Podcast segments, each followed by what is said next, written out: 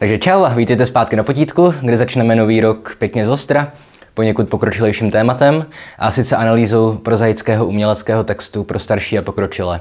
Jinými slovy, analýzou přesahující středoškolské učivo. E, jelikož už, už jsem dělal video na vědeckou analýzu poezie, takže se dnes můžeme zkusit podívat na to, jak lze profesionálně analyzovat prózu. A jako obvykle platí, že to video by mělo být určené všem mým cílovým skupinám, tedy vysokoškolákům, středoškolákům, učitelům, laickým zájemcům o literaturu, případně třeba kolegům booktuberům, kteří by se chtěli naučit něco nového o tom, čeho se lze e, při četbě všímat a jak to pak můžeme využít třeba při tvorbě recenzí. Protože víte, jak to chodí s novým rokem, někdo chce začít běhat, jiný chce přestat kouřit a třeba se mezi všemi těmi jmenovanými skupinami najde někdo, kdo chce začít číst knížky s lepším porozuměním a s nějakou zásobou instrumentů, které tomu porozumění můžou přispět. A pokud je řeč o analýze prozy, či lépe řečeno vyprávění, eh, tak tomu oboru se říká narratologie. A celou tu složitou teorii rozpracovala literární škola, které se říká škola strukturalistická. Mimochodem, dělal jsem video na narratologii asi před třemi lety, ale to bylo jenom takové škrapkání po povrchu, dnes to děláme pořádně.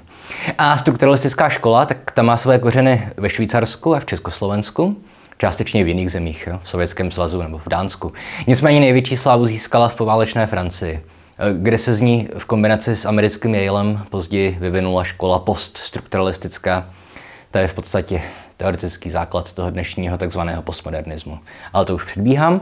A jelikož tohle video má být eh, v první řadě populárně naučné, nikoliv akademické, tak já se budu pokoušet neříkat za každou větou, že to napsal tam a tam Gerard Genet a tohle napsala Kate Hamburgerová a tak podobně. Nicméně do popisku videa hodíme odkazy na některé nejdůležitější studie. S tím, že tohle video bude v jádru eh, vycházet především z kompilační knížky strukturální analýza vyprávění, kterou se psali tři přední čeští literární teoretici. Tomáš Kubíček, Jiří Hrabal a Petr A. Bílek. Ta knížka je zadarmo a legálně ke stažení na stránkách Akademie věd, tuším. Prostě si to vygooglujete, pokud by vás téma zaujalo a chtěli byste si o něm přečíst něco více. Jak jsem říkal, ta knížka je jenom kompilační, jenom vlastně schrnuje, co napsali o těch problémech e, různí autoři, ale to je jednodušší, že jo, než si číst ty všechny autory a vybírat z nich to nejdůležitější. A ještě teda řeknu, že před publikací tohohle videa sestavím nějakou buď PowerPointovou prezentaci nebo grafiku jednoduchou a hodíme odkaz na ní do popisku videa. Protože dnes to přece jenom bude trošku terminologicky náročnější. Takže pokud chcete tohle video vzít vážně a něco se z něj skutečně naučit, tak ta prezentace nebo grafika by vám měla nějak usnadnit orientaci v tom tématu. No, tolik myslím ke klasickým plkům na úvod a pojďme na samotné video. Takže pokud jde o nějaký historický kontext, tak strukturalistická narratologie, analýza vyprávění, byla populární především v 70. a 80. letech, kdy humanitní vědy zase jednou popadla deprese, pocit méně ceností ve vztahu k exaktním vědám, a literární teoretici se chtěli pokusit dělat literární vědu co nejvíc exaktně. No, snažili se popisovat jenom to, co se dá objektivně popsat aniž by bylo nutné do čtení textů zapojovat ideologii anebo vlastní interpretaci. Protože zkrátka, když se zamyslíte nad tím, co lze v literatuře popisovat zcela objektivně, jistě vás napadne spousta věcí. Klidně dejte pauzu, vítejte zpátky po pauze a hádám, že některé z vás třeba napadlo, že lze objektivně popisovat to, jaký je v proze vypravěč, jestli je nebo není součástí textu, kde a kdy se příběh odehrává, z perspektivy, které postavy příběh nahlížíme, jestli vypravěč příběh prezentuje lineárně nebo na přeskáčku, jestli vidíme do hlavy postavám, nebo můžeme sledovat jenom jejich akce a nahlas vyřčená slova, jestli se postavy vyvíjejí nebo zůstávají pořád stejné. A do nějaké míry je pak objektivní třeba i určení žánrové příslušnosti daného textu. No to už není stoprocentně objektivní, ale v něk- některých případech možná i jo. A tohle všechno jsou prostě fenomény, které je možné popisovat bez ideologie a dokonce i bez snahy nalézt prostřednictvím vlastní interpretace eh, smysl literárního díla, které studujeme. No a když jsem před chvílí říkal, že strukturalistická narratologie byla populární hlavně v 70. a 80. letech, tak to je dané tím, že v současné době, dejme tomu v literatuře po roce 1989, eh, tak v současné době dominují ve světové literární vědě hlavně přístupy, které vycházejí z různých ideologií. No, takže častější je čtení feministické, no, marxistické, postkoloniální, prostě obecně sociologické. A nejspíš jste si všimli, že já čtu knihy taky spíš eh, z té ideologické perspektivy. Snažím se zjistit spíš to, co nám knihy říkají o společnosti, než že bych se pokoušel interpretovat nějaký jejich zamýšlený smysl. A to je prostě že daný tím, že jsem vyrůstal v 90. a 0. letech. Takže jsem jako všichni produktem své doby. No. Ale třeba ještě generace mých učitelů, tak to je odchovaná hlavně strukturalismem. Takže i v současné době ještě na českých katedrách češtiny strukturalistická metoda dominuje. A je, myslím, užitečné tyhle věci znát. I když potom budete chtít číst knihy s ohledem na jejich či vaši ideologii. Jo, tedy jestli budete, jak to, jak to dělám, doufám já, chtít ideologie odhalovat, anebo naopak do interpretací budete nějakou svou ideologii promítat. Ať už je vaše ideologie feminismus, marxismus, anarchokapitalismus, monarchismus, úplně cokoliv. A když chceme začít mluvit o nějaké podrobnější analýze prózy, tak musíme, podobně jako ve všech jiných oborech, zkusit začít od nějakých co nejširších kategorií, které pod sebe zahrnují spousty dalších podkategorií. A úplně nejjednodušší způsob, jak kategorizovat vyprávění, je pomocí nějaké jedné základní dichotomie. A tu jste se nejspíš na střední škole učili pojmenovávat jako fabule a syžet. S tím, že velice zjednodušeně řečeno, fabule je to, co se v příběhu děje, a syžet je to, jak se to děje. Respektive, jakým způsobem je nám ten děj podávaný. A pojmy fabule a syžet jsou staré už hodně, no, 100 let. Užívali je ruští formalisti, o kterých už tady taky jedno video mám. A v rámci strukturalismu, ale dneska budeme mluvit teda ve zbytku videa na místo fabule a syžetu, tak budu používat strukturalistické termíny. Příběh a diskurs. Jo, takže to, co se děje, je příběh a to, jak se to děje, je diskurs. A tohle všechno dohromady je vyprávění. Jo? Lidi se mě na streamech často ptají, jaký je rozdíl mezi dichotomí fabule syžet a příběh a diskurs. Nebo ještě jinde používanými story a plot. Já většinou odpovídám, že rozdíly jsou minimální. Nicméně používám radši tu dichotomii příběh a diskurs, protože nedává smysl užívat celou dobu strukturalistickou terminologii a jenom v tomhle jednom případě odběhnout k ruské formalistické teorii, vypůjčit si dva termíny a říkat fabule a syžet. Jo, ale klidně můžete, není na tom nic špatného a učitelé vás za to nemůžou trestat. A pokud tedy máme základní dichotomii, pomocí které můžeme rozdělit vyprávění na dvě složky, tak příběh a diskurs pak můžeme rozkládat na řadu dalších podkategorií.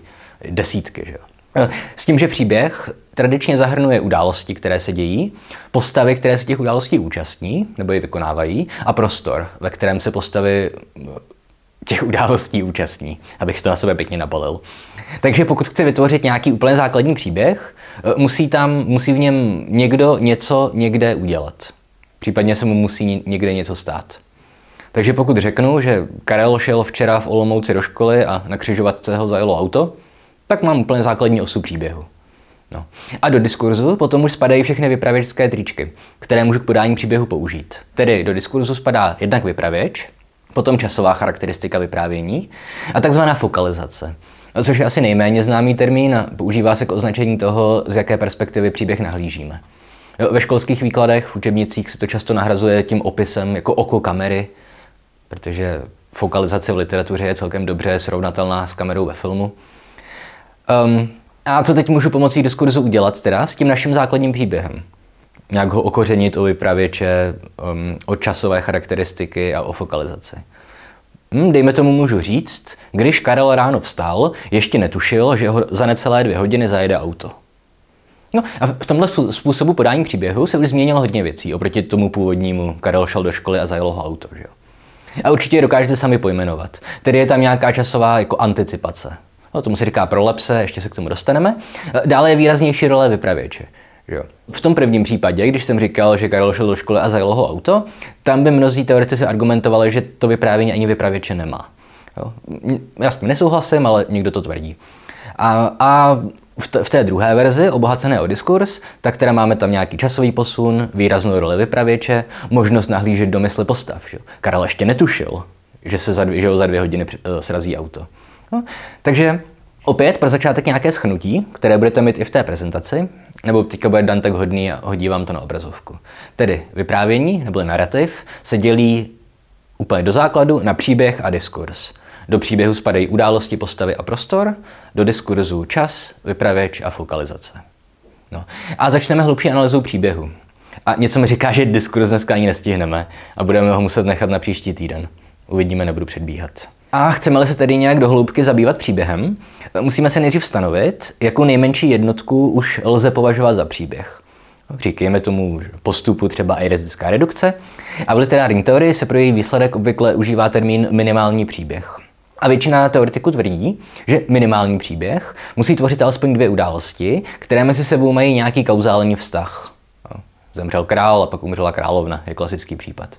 Jo, ale proč? Protože pokud by se jednalo jen o jednu událost, nebylo by možné odlišovat od sebe psané či orální vyprávění a dejme tomu třeba sochy či obrazy. Jo. No a proč je nezbytná kauzalita? Protože když bych řekl, že Karel šel ráno v Olomouci do školy a Maylin v Pekingu připálila kachnu, nejedná se o příběh, ale o dvě izolované události. A pokud vám to lepší do banální, tak máte samozřejmě pravdu. Ale na druhou stranu už tohle základní rozdělení nám dává nějaký prostor pro uvažování a zamýšlení se nad skutečnými literárními texty. Jo, v rámci experimentární literatury můžeme třeba narazit na popisy událostí, mezi kterými zdánlivě kauzalita neexistuje.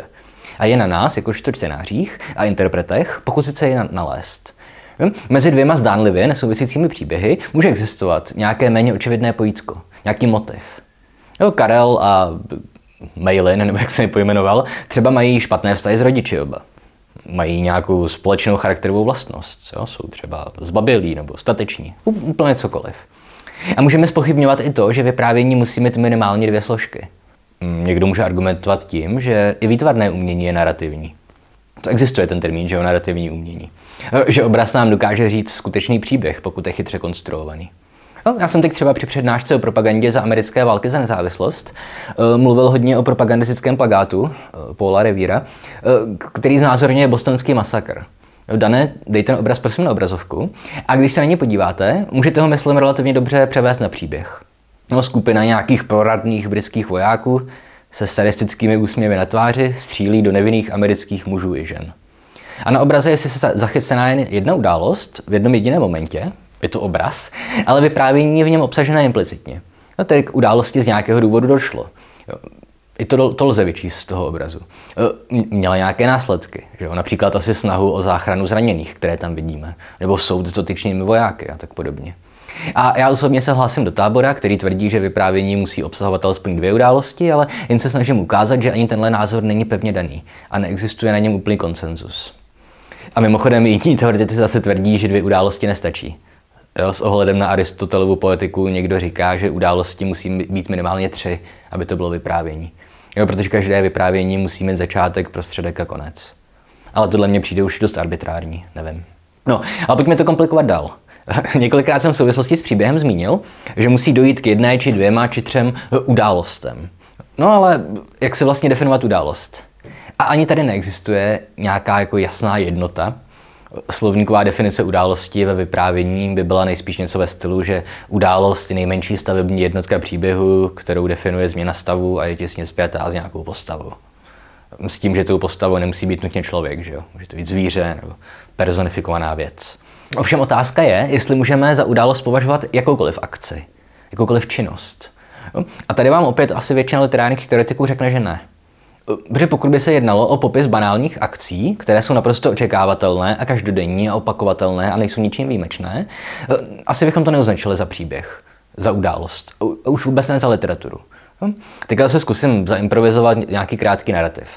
Takže dejme tomu, Karel ráno vstal, vyčistil si zuby, k snídaní snědl chleba s máslem, vypil sklenici džusu, pak vyšel z domu, nasedl do tramvaje a odjel do školy. Konec příběhu. V tomhle případě můžeme mluvit o událostech asi jen stěží, že jo? Jedná se jenom o popis několika dějů. Popis několika změn stavu člověka jménem Karel. A konec konců i v lingvistice, že jo? Ve stylistice bychom takový text žánrově ne- neklasifikovali jako vyprávění. Že řekli bychom, že ten slohový útvar je popis děje. A pokud chceme v literatuře mluvit o události, tak se musí nejspíš jednat o nějakou odchylku od normy. Jo, o něco, co je neočekávatelné nebo jedinečné, ať už v rámci daného fikčního světa, anebo našich vlastních čtenářských představ o tom, jak svět funguje. Takže abych zase použil jeden klasický příklad, že vymýšlení vlastních případů je nad moje síly. Tuším, že s tím první přišel Juri Lotman s tímhle příkladem. Tak pokud se na semaforu rozsvítí zelená a postava přijde křižovatku, nejedná se o, o událost, ale o pouhou změnu stavu. Pokud se ovšem rozsvítí zelená, postava vykročí na přechod a tam je srazí auto, no tak to už máme událost jak noha. Že? Podobné pravidlo mají ostatní novináři. Že to jste určitě nejspíš slyšeli ten bonmot, že zpráva není to, že pes pokousal pána, ale že pán pokousal psa. A opět, jakkoliv tohle všechno může znít banálně, tak pokud si to zapamatujete a naučíte se používat, budete mít lepší šanci dokázat nahlížet hlubší struktury vyprávěných příběhů. No, určitě vás napadá spousta knížek, ve kterých třeba na prvních 20 stranách nedojde k žádné události. Jo, knihy můžou začínat rozsáhlými popisy krajiny, vzhledu postav, nebo postavy spolu v rámci budování atmosféry můžou vést nějaké zdánlivě nedůležité rozhovory, vykonávat běžné činnosti. Vinetu a Old Shatterhand vždycky že jo, jedou 30 stran na koni a povídají si a vypravěč to doplňuje zlouhavými popisy krajiny. Za to, když si vezmeme kavkovou proměnu, otevřete první stránku a bum, Řehoř Samsa se jednoho rána probudil jako brouk. Hnedka první věta obsahuje zásadní událost. No a když pak čtete zbytek povídky, můžete si zkoušet ten příběh, tak říkajíc, mapovat. I tohle se občas používá ten termín, mapy, mapování. Jo, rozdělovat na události. Jo, tedy začneme proměnou v brouka, budeme pokračovat vystěhováním nábytku z Řehořova pokoje, vyděšením nájemníků při sestřině malém koncertu, zraněním Řehoře jeho otcem a Řehořovou smrtí. Jak jsem to určitě nějak pomotal, už jsem dlouho nešet proměnu. A můžeme dále analyzovat, jak byl vyplněný prostor mezi jednotlivými událostmi, co k něm vedlo, jo, jak dobře zapadají do struktury příběhu a cokoliv dalšího. Případně si můžete vzít nějakou třeba experimentální prózu a dojít k závěru, že v celém tom příběhu nedošlo k žádné události. No, napadá mě třeba čekání na Godota, že jo? To je trošku blbý nápad, protože to je divadelní hra, ale že jo, má děj, prezentuje nějaký příběh, ve kterém bychom ale asi měli problém najít nějakou jeho složku, kterou můžeme nazvat událostí. Nebo ještě očividnější by to asi bylo, že u Joneskovy plešaté zpěvačky, to je na tom vyloženě postavena. A někdo by zase mohl argumentovat, že i v rámci brakové literatury v podstatě čteme příběhy bez událostí. Třeba u té úplně nejlacinější červené knihovny jen stěží jakákoliv informace bude neočekávatelná, ale s tím už nemusíte souhlasit, protože i když je něco kliše, tak to nemusí být nezbytně neočekávatelné. Jo, já osobně bych tohle netvrdil, ale to už je jedno. A mimochodem, když jsem předtím zmiňoval, že do nějaké míry objektivně se dá posuzovat i žánrové zařazení, respektive sledovat od odchylky od žánrových norem, tak když už jsem zmínil toho Kavku, tak v jeho textu je úvodní proměna Řehoře v Brouka do zajisté událostí. Ovšem pokud vám že v Harry Potterovi profesorka McGonagallová promění v Brouka nějakého studenta, je to relativně běžná součást daného fikčního světa. A já vím, že profesoři mají zakázané proměňovat za trest studenty ve zvířata, nechytejte mi za slovo, já znám svého Harry Pottera. Jenom příklad. A opět, můžeme pokračovat v hlubším terminologickém členění událostí. No třeba Roland Barthes, to je ten, co napsal esej Smrt autora, eh, tak on dělí události na jádrové a satelitní. Eh, s tím, že jádrové události nelze vypustit, aniž by se tím změnil příběh. No, jsou zásadní pro jeho konstituci. Zatímco satelitní události lze vypustit. Eh, tak, že příběh zůstane zachovaný, Ovšem, pokud je vypustíme, tak změníme nějakého celkové vyznění. Jo, protože dodávají příběhu nějakou jedinečnost. Takže opět, abych to nějak ilustroval na příkladu. Tak jádrovými událostmi příběhu o popelce bude nejspíš to, že k popelce nějak přibyde zlá nevlastní matka, že jo? pak se zúčastní plesu, tam ztratí střevíček, z jehož pomocí princ vypátrá a vezmou se a žijí šťastně až do smrti. No. A satelitní události pak ale mění charakter příběhu, dodávají mu jedinečnost. Jo, v některých verzích Popelky odjede že jo, z plesu na koni, jinde v kočáře. V některých verzích si její sestra usekne kus nohy, že jo, aby padnul střevíček. Eh, jinde to zase jenom zkouší prostě násilem natlačit. Někdy dostane Popelka krásné šaty z ořechu, jinde prostě jenom vyhrabe staré šaty po matce někde, že jo, ve sklepě nebo na půdě, nebo jak to tam je. Jo? A tohle už vyprávění mění. A můžeme to nějak analyzovat. No, takže ve výsledku ty že jo, satelitní události mají skoro i větší váhu někdy aspoň pro interpretaci. Jo, takže jak to můžeme analyzovat? Pokud tam máme tu useknutou nohu, tak to evidentně dělá z popelky drsnější příběh s nádechem hororu či naturalismu či tradičnější pohádky. Ty staré šaty po matce, na rozdíl od těch z ořechu, tak ty zase upozadňují nějakou kouzelnou složku a zdůrazňují vazby mezi popelkou a její zesnulou matkou. Což opět mě osobně přijde jako zajímavější, než to, že tamhle sluhovi cvrnknul do nosu oříšek, nebo jak je to v té televizní pohádce. Že? Ale prostě cokoliv. Eh, ale kdyby někdo napsal knížku eh, pojmenovanou Popelka, a Popelka by žila s vlastními rodiči, kteří by oba měli rádi a prince by potkala v supermarketu a nebyl by to vlastně princ a nezamilovali by se do sebe a šli by si pak oba vlastní cestou, ale tak by se prostě nejednalo o Popelku. I když by to tak někdo pojmenoval, tu knížku. Tohle je mimochodem důvod, proč jsem vždycky tak hejtil očenáško Roma, Julia, Tma. Kde se prostě názvem hlásí k nějakému příběhu, z nějž ovšem nezachovává ani ty jádrové události. A s klasifikací událostí můžeme pokračovat. No, některé události jsou důležité pro utváření charakteru postav, jiné pro charakter prostředí, jiné zase pro vyprávění příběhu, jakože pro posun v ději. Takže pokud Karla zajede auto, je to nejspíš zásadní událost pro posun v ději, ale s jeho charakterem už to asi moc neudělá. No, pokud ale Karla zajede auto a on to přežije a uvědomí si, jak zbytečný život dosud vedl a začne žít jako nový a lepší člověk, tak už to je událost zásadní pro rozvoj charakteru postavy. Jo, a můžou to být i jednodušší věci. Nemusí jít přímo o změnu charakteru postavy, ale jenom o nějaké jeho odhalení. No, dejme tomu, že na začátku příběhu sledujeme Karla a připadá nám jako celkem fajn týpek, ale pak před jeho očima auto srazí chodce a on se ani nenamáhá a zavolá záchranku, protože spěchá do práce.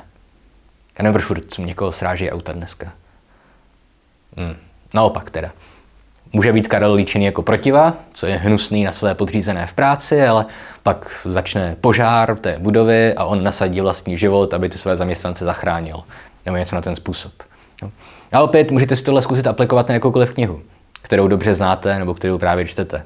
Použiju Harryho Pottera, protože 21. století. Uh, jo, takže když třeba Hagrid oznámí Harrymu v prvním díle, že je čaroděj a má nastoupit do kouzelnické školy, tak je to zásadní událost posouvající děj. No, když pak ale Hagrid přičaruje Dudleymu prasečí ocásek, tak už to je událost vypovídající něco o jeho charakteru. Tedy, že je vznětlivý, má extrémní respekt pro Brumbála, že jo, kterého předtím urazili, a taky, že je to trošku nešika a není moc dobrý kouzelník. Protože mu nechtěl přičarovat ocas, ale chtěl ho proměnit v prase celého.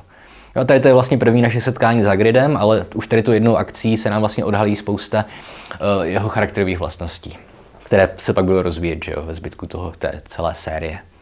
No a poslední věc, kterou ještě zmíním v souvislosti s událostí, eh, bude to, jak můžeme charakterizovat jejich důležitost. No, s tím, že význam událostí můžeme klasifikovat pomocí pěti kritérií. Jo, není to tak, že by jako první z nich měl největší váhu, je to prostě pět kritérií, které můžou přidávat události na důležitosti. No. A první kritérium by bylo, jaká je relevance události v příběhu. Jak závažná je pro vývoj příběhové linie. Jo, tady se blížíme rozdělení na jádrové a satelitní události a není to, myslím, nutné složitě vysvětlovat.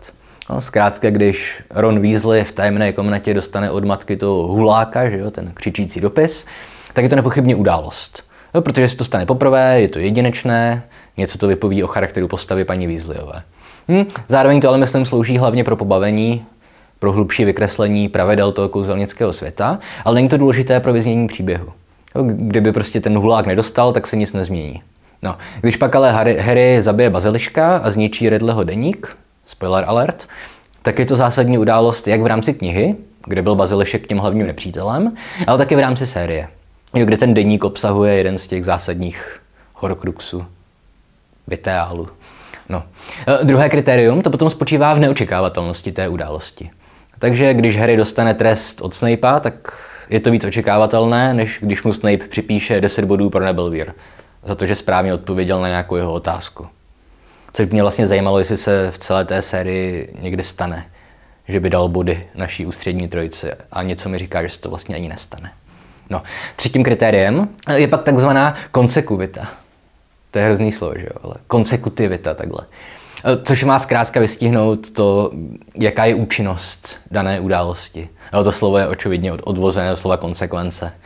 Já vím, proč se používá konsekutivita v češtině. No, ale tedy třeba jestli je ta událost důležitá jenom pro jednotlivce nebo pro celý narrativní svět. Takže když dá Chou Chengová Harrymu košem, tak je to změna jen pro jeho osobní život. No ale když Harry zabije baziliška, je to změna pro celou tu školu, že jo? A pro rodiny všech studentů a učitelů a já nevím co. No a když pak zabije Voldemorta, no, respektive když se o něj zabije Voldemort, tak je to zásadní změna pro celý ten fikční svět, že jo, ve kterém se, nebo který ty knížky veličují. Je vůbec veličují slovo? To je jedno. Vystřík. No a čtvrtým kritériem důležitosti událostí je pak jejich nevratnost. Zůstanu toho případu, pokud dá Chouchengová Harrymu košem, tak se pak k sobě můžou zase vrátit. No, pokud některá postava zemře, přijde o nohu nebo předvede jakoukoliv variaci překročení Rubikonu, Událost tím opět nabývá na důležitosti. No a posledním, pátým kritériem, je neopakovatelnost událostí. Tedy Řehor Samsa se může na brouka proměnit jenom jednou. Profesorka McGonagallová se může proměnit na kočku tak často a tolikrát na tak dlouho, jak uzná za vhodné. No, že opět vidíte žánrové rozdíly. hrají roli, dají se popisovat, interpretovat. Já opět, už to říkám po třetí, chápu, že tohle všechno zní banálně, ale zkrátka je myslím dobré, že to někdo pojmenoval a utřídil. Takže díky tomu máme po ruce sérii nástrojů, které můžeme při analýze textu využívat. Jo, a když si je prostě zažijete a zapamatujete, jo, on je snazší si všimnout něčeho, pro co máte jméno. Jo, opět tady už bych se mohl pustit do Wittgensteina a do filozofie jazyka, ale myslím, že mi rozumíte i tak. Jo? A všimněte si, jak se dá se všem výše zmíněným pracovat i v rámci umělecké literatury. Jo, nejenom prostě u pohádek nebo u Harry Potteru. U Jaceovi Odysseovi dochází vlastně jenom k nejdůležitým událostem. K satelitním, chcete-li, nebo chceli Roland Barthes. A zase bohatá česká že jo, tradice literatury o maloměstě, Poláček a Langer a spousta dalších, tak to zase spíše než na neopakovatelnost událostí spoléhá na pravý opak. Jo, je vystavěná na opakování, čímž se zkrátka nějak že líčí ta šeť toho českého maloměsta.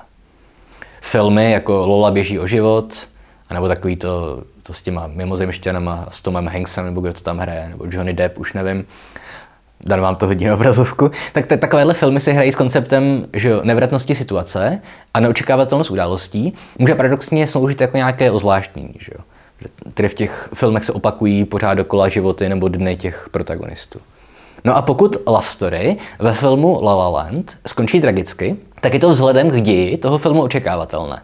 Protože vztah obou těch protagonistů zkrátka nedává moc smysl. Jenže celý film je úmyslně stylizovaný, úmyslně, jo, do kýčovité muzikálové nálady. Takže ten fakt, že nedojde k úvozovkám neočekávatelnému happy endu, tak to samo o sobě je de facto překvapením. No. A... Oh, Jesus. No, jak se koukám na hodinky, tak začínám mít obavy, že v téhle epizodě nestihneme probrat ani celý příběh. Na tož pak příběh i diskurs.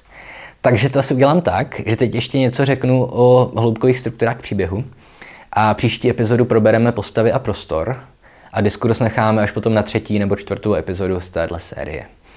Ono to bude ostatně dobré i pro mě, když nejdřív dostanu nějakou zpětnou vazbu. Protože pokud uvidím, že tenhle koncept nikoho moc nezajímá a to video se nikdo nepustí, tak ty zbývající epizody nechám jako bonus na Patreon a na YouTube udělám něco jiného. To je jedno. Ale teda pokud jde o tu takzvanou hloubkovou strukturu příběhu, Eh, pod kategorii, která už je na pomezí mezi událostí a postavou, tak tohle slovní spojení si můžete přeložit taky jako gramatika nebo morfologie příběhu. Je to nějaká snaha o popis opakujících se složek či funkcí různých příběhů, často i na sobě nezávislých.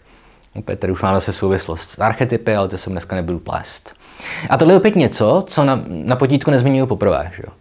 Úplně první, kdo se o takový popis nějakých hloubkových struktur příběhu pokusil, tak to byl sovětský formalista eh, Vladimír Prop, který v knížce Morfologie pohádky 1928 tuším, Um, tak on tam analyzoval několik desítek ruských pohádek a dospěl k závěru, eh, že se v nich neustále opakují stejná schémata, respektive akce. A ty akce pak přidělil různým typům postav, jo, jako je hrdina, pomocník, padouch, princezna, dárce, odesílatel a dále je rozčlenil na tak 31 tzv. funkcí. A nebude všechny výjmenovávat, ale opět si některé dokážete představit. Na začátku dojde k nějaké události narušující harmonii. Zmizí člen rodiny, někdo poruší nějaký zákaz, na vesnici zautočí drak nebo nějací banditi. No a z té situace pak vyvstává nějaký protagonista, hrdina, který může mít pomocníka, potká nějakého dárce, že jo, třeba kouzelného dědečka, který ho nějak otestuje a následně mu daruje artefakt, že jo, z jehož pomocí může hrdina později porazit padoucha. Jo, taky v závěru pohádky se opakuje několik častých schémat. Hrdina se často vrací nepoznaný, třeba že jo, Mulan z čínské literatury. Pak může hrdinu někdo poznat podle materského znamínka nebo jizvy. Hrdina taky může získat nový vzhled, může dojít k takzvané transfiguraci.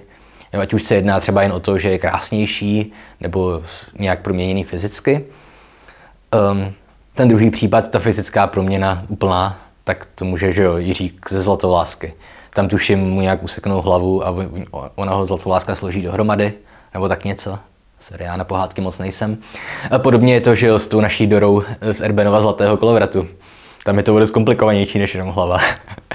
a pokud jde o tu proměnu vzhledu, tak ať neřeším jenom pohádky, tak co mě napadlo, když jsem si psal poznámky, je seriál Stranger Things že kde druhá řada končí tím školním plesem, kde poprvé v celé té sérii vidíme Eleven upravenou a v pěkných šatech a prostě pěknou. Že? Což je opět jen variace na tradiční pohádkové postupy, kdy je nějaká zkoušená protagonistka odměněna za své utrpení i hrdinství. No a ty funkce se samozřejmě můžou překrývat. Ve Zlatovlásce, že jo, má král zároveň roli odesílatele, zadavatele úkolu i škůdce. To též, jo, v prvním Šrekovi, to je úplně stejný princip. Snape má zároveň roli škůdce i pomocníka a tak dále. No a opět Vladimír Prob byl první, kdo se o něco takového pokusil, ale navazovali na něj později mnozí jiní. No třeba litevský teoretik Julian Greimas, ten při zkoumání litevské mytologie přišel při hloubkové analýze struktur vyprávění se systémem šesti tzv. aktantů, rozdělený do, do, do tří párů. S tím, že první pár tvoří subjekt a objekt. Subjekt je skoro vždycky protagonista, objekt jeho zájmu pak může být princezna, poklad, království, ale i nějaké abstraktnější cíle. Dobro, štěstí. Že? Takže v případě zlaté zlatovlásky, tak tam je to myslím jednoduché. Subjekt je Jiřík, objekt je zlatovláska. Tolik k objektivizaci žen. No a v Harry Potterovi je subjektem očividně Harry Potter, ale objekt je komplikovanější. A nejspíš by šel vystihnout prostě jako že dobro, nebo štěstí, spokojení a nekomplikovaný život. Jo. Vypravěčka nám cpe pořád dokola, že Harry mu nejde o to zabít Voldemorta, že to je prostě jenom, že to je nezbytný nějaký efekt, ale není to, není to objekt jeho. Že. No a druhý pár aktantů, tak ten tvoří adresát a adresant. Tedy ten, kdo dostane úkol a ten, kdo ho zadává. Takže adresantem může být že jo, v Pánu prstenu Gandalf, nebo Elrond, nebo jak to tam je. Jo, adresátem je Frodo. Frodo je zároveň subjektem a jeho objektem je hora osudu, nebo zničení prstenu, zničení Saurona. No tohle opět nejde říct úplně jednoznačně. Zkrátka mimo jednoduché žánrové texty většinou nelze jednoduše říct, že subjekt je řík, objekt zlatovláska. Nebo subjekt Katniss, objekt prezident Snow. Věci bývají složitější. No a poslední dvojice aktantů tvoří oponent a pomocník. S tím, že oponentem může být že nějaký zlý kouzelník, drak, zločinec, zlý král, Tady vás samotné napadne spousta případů. Oponentem Jiříka ve Zlatovlásce je král, i když pokud si pamatuju, tak on není vyloženě zlý, že jo. To je jedno. No pomocníci jsou tím mravenci, kterým pomohl, nebo jak to tam je. Oponentem Harryho Pottera je očividně Voldemort, pomocníkem očividně Brumbal a ostatní jeho kamarádi, že jo. V komplikovanějších narrativech může mít pomocníky i oponent, tedy třeba smrti jedi v HPčku, Nazgulové v Pánovi prstenu, cokoliv. A co jsem ještě měl zmínit u Propa, byla taky kategorie falešného hrdiny. Toho jsem zapomněl. Jo, tedy někoho, kdo se pokouší ukrást skutečnému hrdinovi jeho zásluhy. Ačkoliv to není nezbytně sám ten hlavní záporák, ten škůdce. Ale nevím, se napadá Harry Potter a jeho Zlatoslav Lockhart, který je na principu falešného hrdiny že v podstatě založený. Je to jeho hlavní a skoro jediná charakteristika, že Lockhart je karikatura. Ale můžete se na to zkusit podívat i obráceně, protože Severus Snape funguje jako falešný padouch. Že? Předstírá, že je ve skutečnosti horší, cokoliv. A i s těmito dvěma kategoriemi se při analýze textu můžete, můžete krásně vyhrát. A opět, eh, pokud jde o analýzu hloubkových struktur příběhu, tak v dnešní umělecké literatuře už nejde zas podle mě o tak moc užitečný koncept. A ve skutečnosti je daleko lépe aplikovatelný v rámci pohádek, mýtů, žánrové literatury, především různých young adult knih, detektivek, kovbojek, thrillerů. Ovšem v rámci modernistické a postmoderní literatury už obvykle nedává moc smysl se o takovou klasifikaci pokoušet, podle mého názoru. Kde takové prózy budou mnohem více založené na experimentu, na psychologii postav. No to neznamená, že když čtete tamhle nějakého Roberta Musila nebo Milana Kunderu, takže nemůžete se zamýšlet nad tím, zda jednotlivé postavy taky eh, jenom nenaplňují některé tradiční role, jako je škůdce, rádce, pomocník, zadavatel úkolů, falešný hrdina a tak dále. Máte to všechno v té grafice. No a teda, eh, když jsem na začátku videa říkal, že narrativy, neboli vyprávění, dělíme na příběh a diskurs, eh, s tím, že obě kategorie se stávají ze tří hlavních podkategorií, tak jsem dnes za půl hodinu stihl probrat jenom jednu šestinu toho všeho. Kategorii události spadající pod příběh, neboli fabuly, chcete-li. Eh, jsem si ale na 99% jistý, že kategorii postavy a prostoru dokážu nadspat do jedné epizody, když ji budu chtít udržet někdo kolem půl hodiny. A tím už teda víte, co vás čeká za týden. Já už mám připravené poznámky, takže slibuju, že tentokrát vyjde další epizoda vážně už za týden a nebudete muset zase čekat tři týdny. A dejte mi ale v komentech vědět, jestli vás to téma nějak zaujalo, jestli si myslíte, že má smysl, abych v tom pokračoval. Protože je možné, že je to moc suché a akademické. A připadá vám, že tím plítvám svým vaším časem. Já to nedokážu posoudit, protože mě tohle očividně přijde fascinující. A ještě by nepřipadalo, když jsem teorie literatury vyloženě, to je obor, který jsem vystudoval. Hmm, a možná by stalo se to zkusit se stanovit nějaký cíl. Jo? Že pokud dodělám všechny epizody o analýze narrativu, že bych mohl pak udělat jeden díl potítka, kde bych vzal nějakou známou krátkou prozu nebo epickou báseň a pokusil se zanalizovat až na krev. Tedy prostě bych jenom popsal všechny popsatelné kategorie, pak z toho zkusil odvodit nějaké interpretace, protože tohle očividně není něco, co bych běžně dělal při přípravách jednotlivých epizod potítka. Jak už jsem říkal, mě většinou zajímají jiné věci. Ale hele, uvidíme, co bude. Záleží taky na vás do velké míry. No, a jinak to znáte.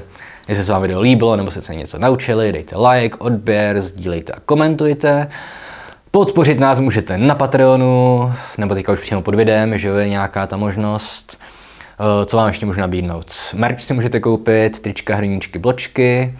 A pokud jde o další naše socky, tak máme Facebook, máme Instagram potítkový, máme Twitch, kde streamuju počítačové hry. Já jsem si nově založil osobní Instagramový profil pan Bulbasmaška, kde dávám své dětinské kresby Pokémonů, kteří kouří trávu. Spousta věcí kolem tohohle kanálu, které můžete dělat. Fakt, že jo. Dan jsem připravuje nové webové stránky, cokoliv. Hezky se mějte. Nazdar.